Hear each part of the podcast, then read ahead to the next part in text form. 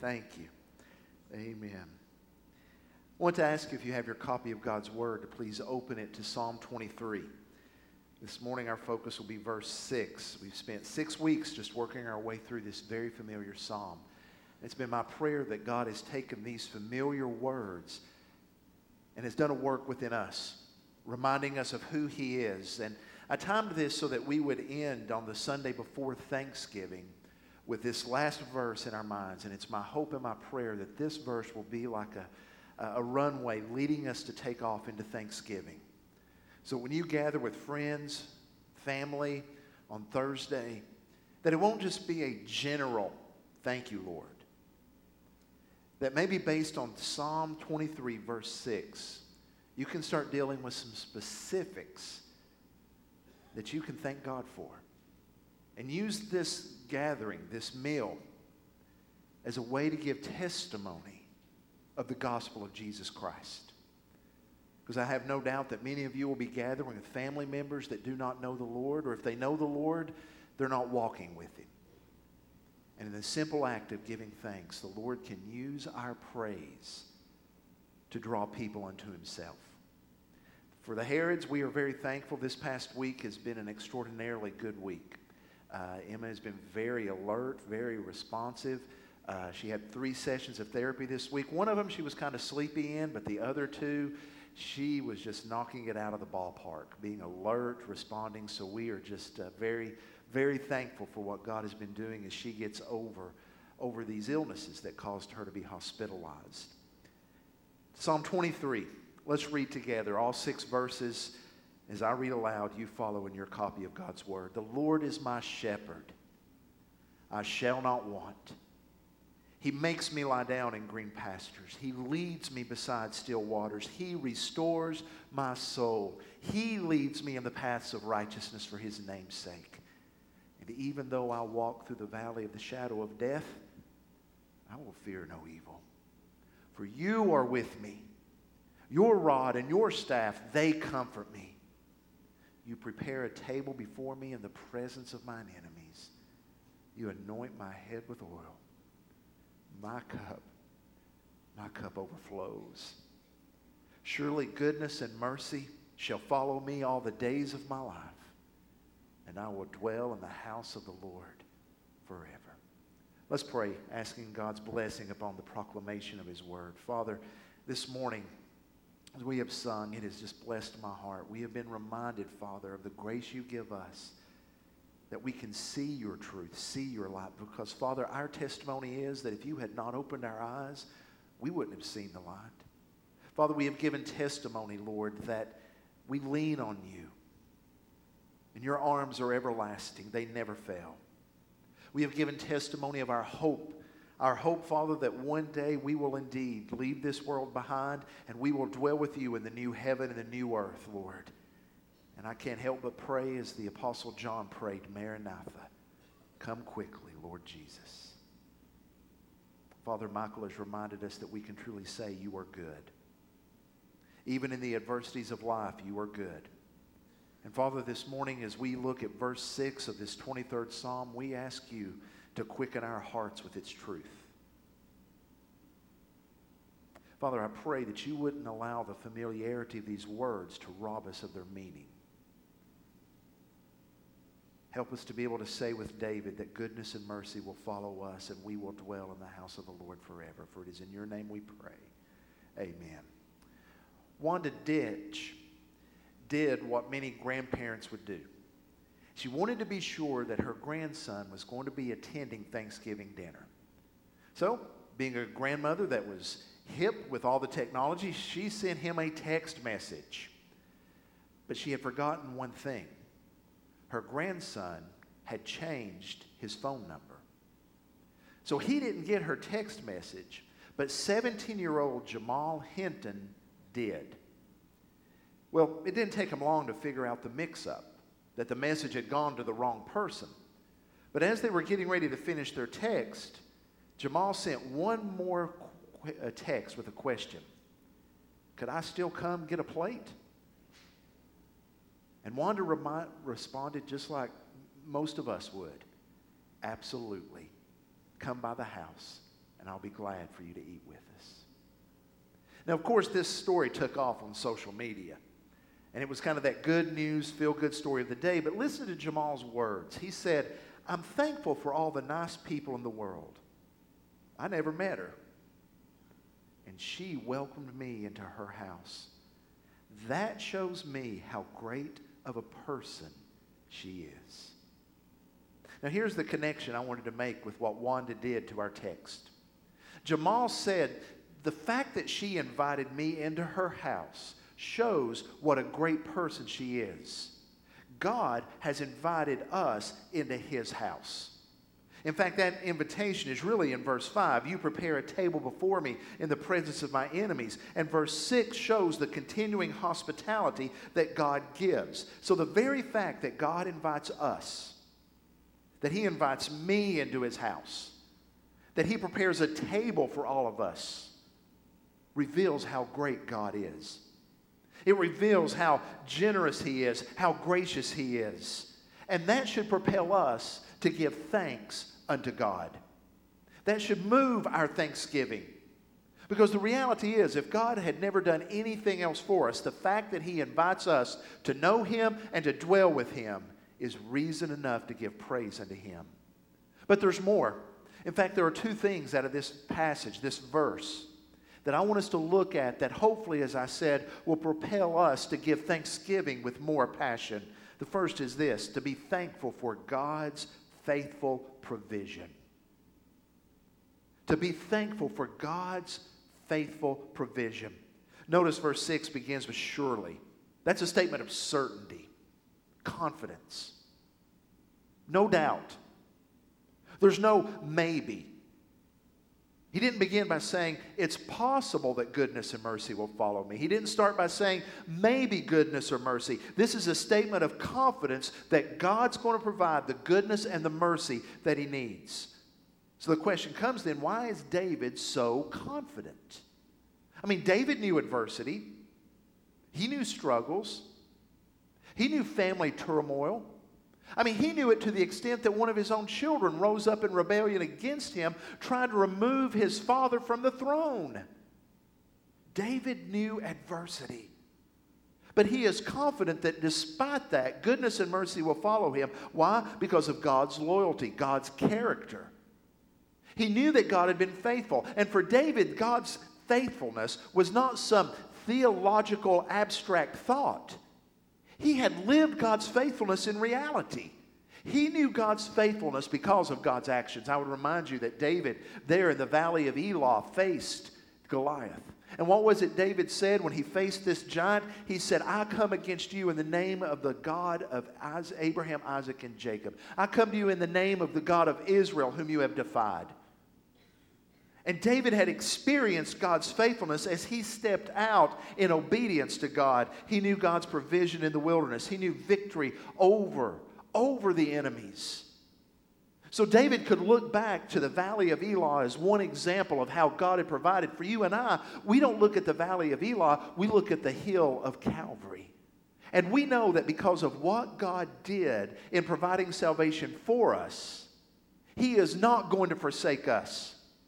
I would remind you that Romans 8:32 says this, "He who did not spare his own son, but gave him up for us all, how will he not also graciously give us all things?" If God gave his son for us, then why would he withhold any goodness from us? Therefore, we have reason to be confident in God's goodness. the word goodness is one that we trip over. We trip over it because we don't always see how tab A of life fits into slot B of the, this, this truth. Goodness means that which is pleasing, valuable, useful.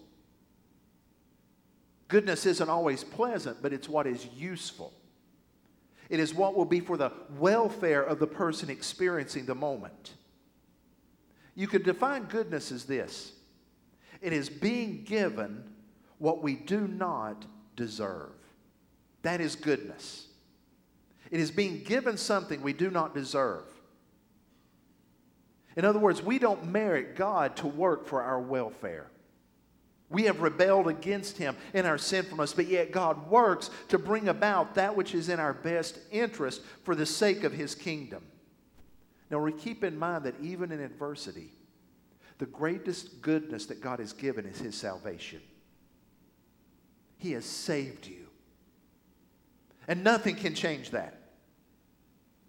That pinnacle in the New Testament where Paul says, neither height nor depth, nor, nor angel, nor demon, nor anything in heaven or upon earth can remove us, can separate us from the love of God in Jesus Christ. But it also reminds us of this that the goodness of God means our adversity has a purpose.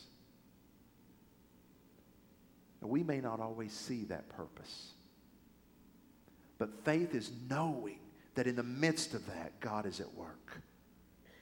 Lay out the options. If you don't believe that God is at work in adversity, then you're faced with really meaninglessness. Then what does adversity mean? What does it accomplish? If you don't believe in God and you don't believe He is working all things for the good of those that love Him, who are called according to His purpose, then what hope do you have in adversity? Do we just lay out and say it's karma? Well, the truth is, if we really got what we deserved, life would be much more difficult. No. For the believer, we say, God is at work even in adversity for our good, for our welfare, because that is what surrounds us. Our suffering is simply a part of God's tapestry. And there are moments where God allows us to see how things fit together. One of my mother's favorite authors was Corrie ten Boom. I think she had every book that Corrie ten Boom wrote. And of course, the classic of The Hiding Place. If you're not familiar with Corrie ten Boom's story, she was a, a young lady when World War II began, and her and her family hid Jews in the hiding place to keep them safe from the Nazis. Eventually, however, the Ten Boom family were caught and arrested they were sent to concentration camps throughout Germany, and Corrie and her sister Betsy ended up in Ravensbrück. They were able, through a variety of means, to smuggle a Bible into their barracks. But that wasn't the only thing that came into their barracks. Their barracks were soon infested with fleas. Not just a few, but a full out infestation so bad that the guards would not come into the barracks itself. Now, could you imagine that's where you live, sleep, everything, and you have nothing? The guards wouldn't even come in. One day, as they were gathered around reading the Bible in this barracks, Betsy looked up at her sister Corrie and said, Corrie, do you realize how good God is? He sent these fleas to keep the guards out so we could read the Bible and pray and worship without worrying about getting caught. Isn't God good for sending these fleas? I don't know if I'm there yet. But you see how she saw God's providence in that moment? Even in that adversity, God is at work in all things to be confident of his goodness and to be confident of his mercy. Surely goodness and mercy this is a place where the translation to me is very interesting. The word for mercy there is the Hebrew word hesed. It's a word that's used frequently in the Old Testament, over 250 times. And it's a word that in other places is translated steadfast love, faithful love, covenant love, a love that does not fade. But here it's translated mercy. That's part of the, the, the linguistic umbrella that it covers because God's faithful love is an expression of his mercy. And goodness and mercy are corollaries that balance one another. If goodness is getting something that we do not deserve, mercy is not getting what we do deserve. And it's translated mercy to emphasize that, that there's this balance. It is God giving us more than we ever deserved, and His mercy is withholding what we do deserve. Because here's the question Do you and I deserve for God to be faithful to his covenant to us? Do we deserve that? Now, to be very candid, There are two or three places in Johnson City that I simply, I will not frequent these businesses because of a bad experience there. My kids will joke with me and they will say, Dad, that one's made the list, hasn't it? Yeah, it has. Because somebody was either rude to me or the service wasn't good, so I have, now you have your list too. Something happened. Somebody mistreated me or was rude or didn't give good service, so I've said, I'm not going back in there. You ever think if God operated on an instance like that? You've lost your temper one too many times, I'm done.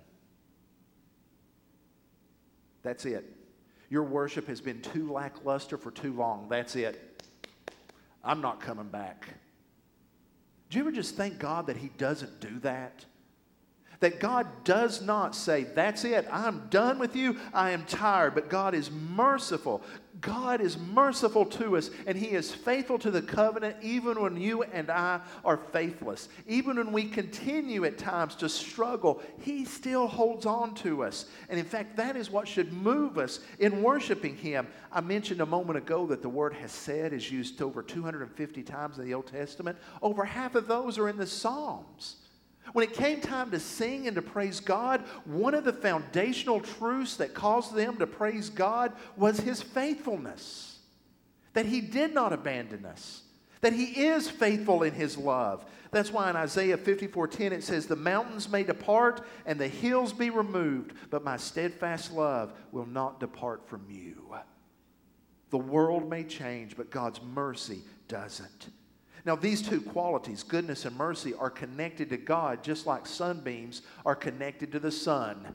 They flow, they emanate from God.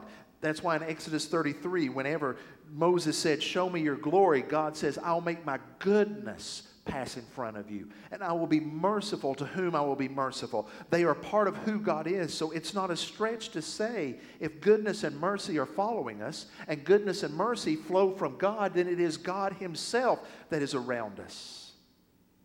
Now, when it says that goodness and mercy follow us, it doesn't mean that they are pursuing us, trying to catch us. As if we're running, thinking, man, goodness and mercy, they're catching up with me. The idea of following us is the idea of surrounding surrounding us. The best image I could use to convey this goes back to a comic strip. Remember The Peanuts by Charles Schulz? There was one character in it called Pigpen. Pigpen represented that little boy who could find dirt no matter where he was. He could be in a place like this, and Pigpen would come out, and he would be just overflowing with dirt. He was just attracted to dirt like metal to a magnet. And wherever Pigpen went in the comics, there was a dust cloud around him wherever he walked. Ironically, in Charles Schulz's world, Charlie Brown was the only one who showed kindness to Pigpen. And I couldn't help but think how God shows kindness to us when we're Pigpen. But that's another sermon. It's the idea that God surrounds us with goodness and mercy. He surrounds us with these things. So why not translate it surround? It wouldn't be wrong. Surely goodness and mercy shall surround me. But I think the image of following is trying to communicate something. In fact, in that image of following, David is tying these two metaphors together. Remember, the first and primary metaphor of this psalm is God as a shepherd. The secondary metaphor is in verse 5 of God being a host. And I think in verse 6, with that word follow, he ties them together. Because a good shepherd would often employ sheepdogs to help rescue. If you've ever seen a sheepdog at work, it's an amazing thing. I remember when Jody and I visited the Fort Worth uh, stockyards to, to visit a rodeo one time, and there was a demonstration going on of a sheepdog rounding up sheep, and it was incredible to watch. We actually own an Australian Shepherd, and I have watched Lady really round up two Chihuahuas, and it's amazing to watch. The idea is this the shepherd is at the front leading, and the sheepdogs are at the back rounding up stragglers. Rounding up the sheep that are starting to wander off. That the shepherd's at the front and he may not see it, but around the back are the sheep dogs that are, are yipping and biting and pushing the sheep back in line. Isn't it good to know that behind us, as sheep that wander off, is God's goodness and mercy, hurting us, getting us back in line, leading us? But it also communicates protection. Not only did the sheepdog work behind the pack, to guide and to lead those who wander away in. They were meant to slow down the enemy. They were meant to fight off anything that would be following the sheep that would pose a danger or a threat. God's goodness and mercy not only rescues us, it protects us from those things that would follow us to destroy us. Think about all the possibility of things that could be following you, things that could be nipping at your heels to destroy you guilt from the past. That's a big thing that follows a lot of people. Whenever I think about our past sins bringing, being brought back to our minds, I think of the opening line from the 2000, year 2000 film The Patriot, where Mel Gibson's character, who is a leader in a guerrilla warfare, says these words I long feared that my sins would return to visit me and the cost is more than I can bear. There are a lot of us that live with that fear. Can I get past my past? What about the mistakes I've made, the sins that I have committed? Guilt brings with it condemnation and shame. The gospel of Jesus Christ sets us free from our sin, our guilt, and our shame. It does that because Jesus took your guilt upon the cross. It does that because Jesus stood condemned when you and I deserved condemnation. Jesus took our penalty upon the cross so that according to Romans 8 1, we can say there is now no condemnation, no shame for those who are in Christ Jesus. I always love the image in the Gospel of John where Jesus is face to face with the woman caught in adultery caught in the act. The Pharisees are ready to stone her to death. And Jesus, of course, says, okay, those of you without sin, cast the first stone. And then one by one, you can hear the thuds of the stones hitting the ground as the, the Pharisees leave. So it's just Jesus now face to face with this woman caught in the sinful act of adultery. In my mind, I see Jesus kneel down beside her to lift up her chin, and he looks at her and he says, Woman, where are those that condemn you? And through tear stained eyes, she looks and she says, They're gone. No one's condemning me. And he says, Neither do I. Go and sin no more. You don't have to bear the shame and the guilt of past sins. Jesus offers us, by faith in Him, a new heart, a new standing before Him, so that we can be righteous through faith in Jesus Christ. There's another thing that often follows people we're not even aware of, and that's judgment. Psalm 83:15 says this, God's judgment pursues the wicked. It's almost if there's a stark contrast. You can either be pursued by the goodness and mercy of God, or you can be pursued by His judgment. It's a very stark divide. R.G. Lee, a famed preacher from the 20th century who pastored Bellevue Baptist Church in Memphis, preached a sermon that is still publicized today. The title of it was simply this payday someday. Someday we will all stand before God. We will not escape the judgment seat of God. And at that day, what will be our hope of being found not guilty? It won't be our actions. It won't be the, the things that we have done because we are indeed guilty of rebellion against God. That day, our only hope will be that Jesus Christ has stood in our place and we have trusted Him for our salvation, that He bore God's judgment on our behalf. That's why 1 John 4 says, Perfect love cast out fear. When you are in the perfect love of God, you need not fear His judgment. And notice in this verse it says, These things will follow me all the days of my life. You're never out of God's goodness and mercy. Long days, short days, bountiful days, lean days, days where we are old or young, hard or easy. It does not matter because God's mercy will accompany those who are following Him. Be thankful for God's unfailing provision of His goodness and mercy. And be thankful for His unfailing promise. 6b, the latter part of verse 6 begins now looking toward the future. I shall dwell. I will dwell. One day I will dwell. You can also translate that I will return to the house of the Lord forever. It's the idea of inhabiting. I will dwell in the presence. It speaks of permanence. To a culture that was very familiar with nomadic way of living, this was a, a reassurance that one day your travels, your wanderings will be done, and you will indeed have a place of permanence in the house of God. Now, this has to be looking to the future because when David wrote this, there was no house of God.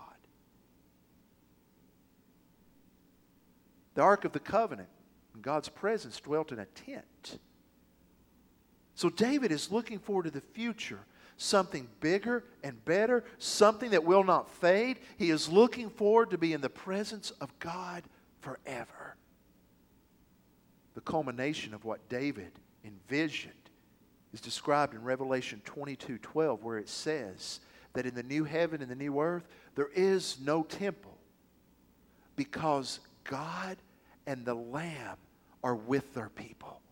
The whole of the new heaven and the new earth will be a temple, the house of God. Now, I think this is important because remember, this is not written from a place of ease. David recognizes, I will walk through the valley of the shadow of death. This is reminding us, as Paul wrote, that these light, momentary afflictions are preparing for us a weight of eternal glory. So it comes down to what are we going to live for? Now, I wanted a way for us to visualize this, and I'm going to recruit some help to do this. So I'm going to get Jackson Tumlin. Yes, Jackson, come up here for a moment. And, and Andrew, Andrew Weems, would you help me out too? I want us to get a picture, a visual of what this means to say, one day I will live in the house of the Lord forever. Now, I want one of you guys to take this. Jackson, you take this, and I want you to go toward the American flag. When you get there, stand, and then, Andrew, if you will, take the rope from Jackson. I should have straightened it out beforehand. If you'll go with Jackson, when he gets to the corner, you take the rope, and then you go down to that corner. That's okay. Yeah, I, it's my fault. I didn't untangle it. This is problem solving 101 under pressure. And just think, you're getting it ready for the next service, too.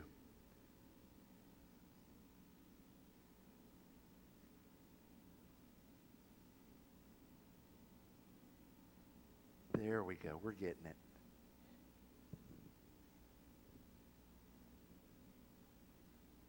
Here we go. I'll take some of the slack out. It still in a knot, Andrew? All right.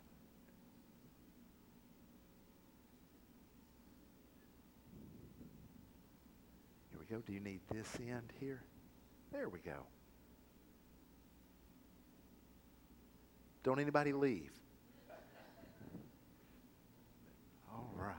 That's fine. All right, if it'll give enough for you to make your way in that direction, there we go. All right.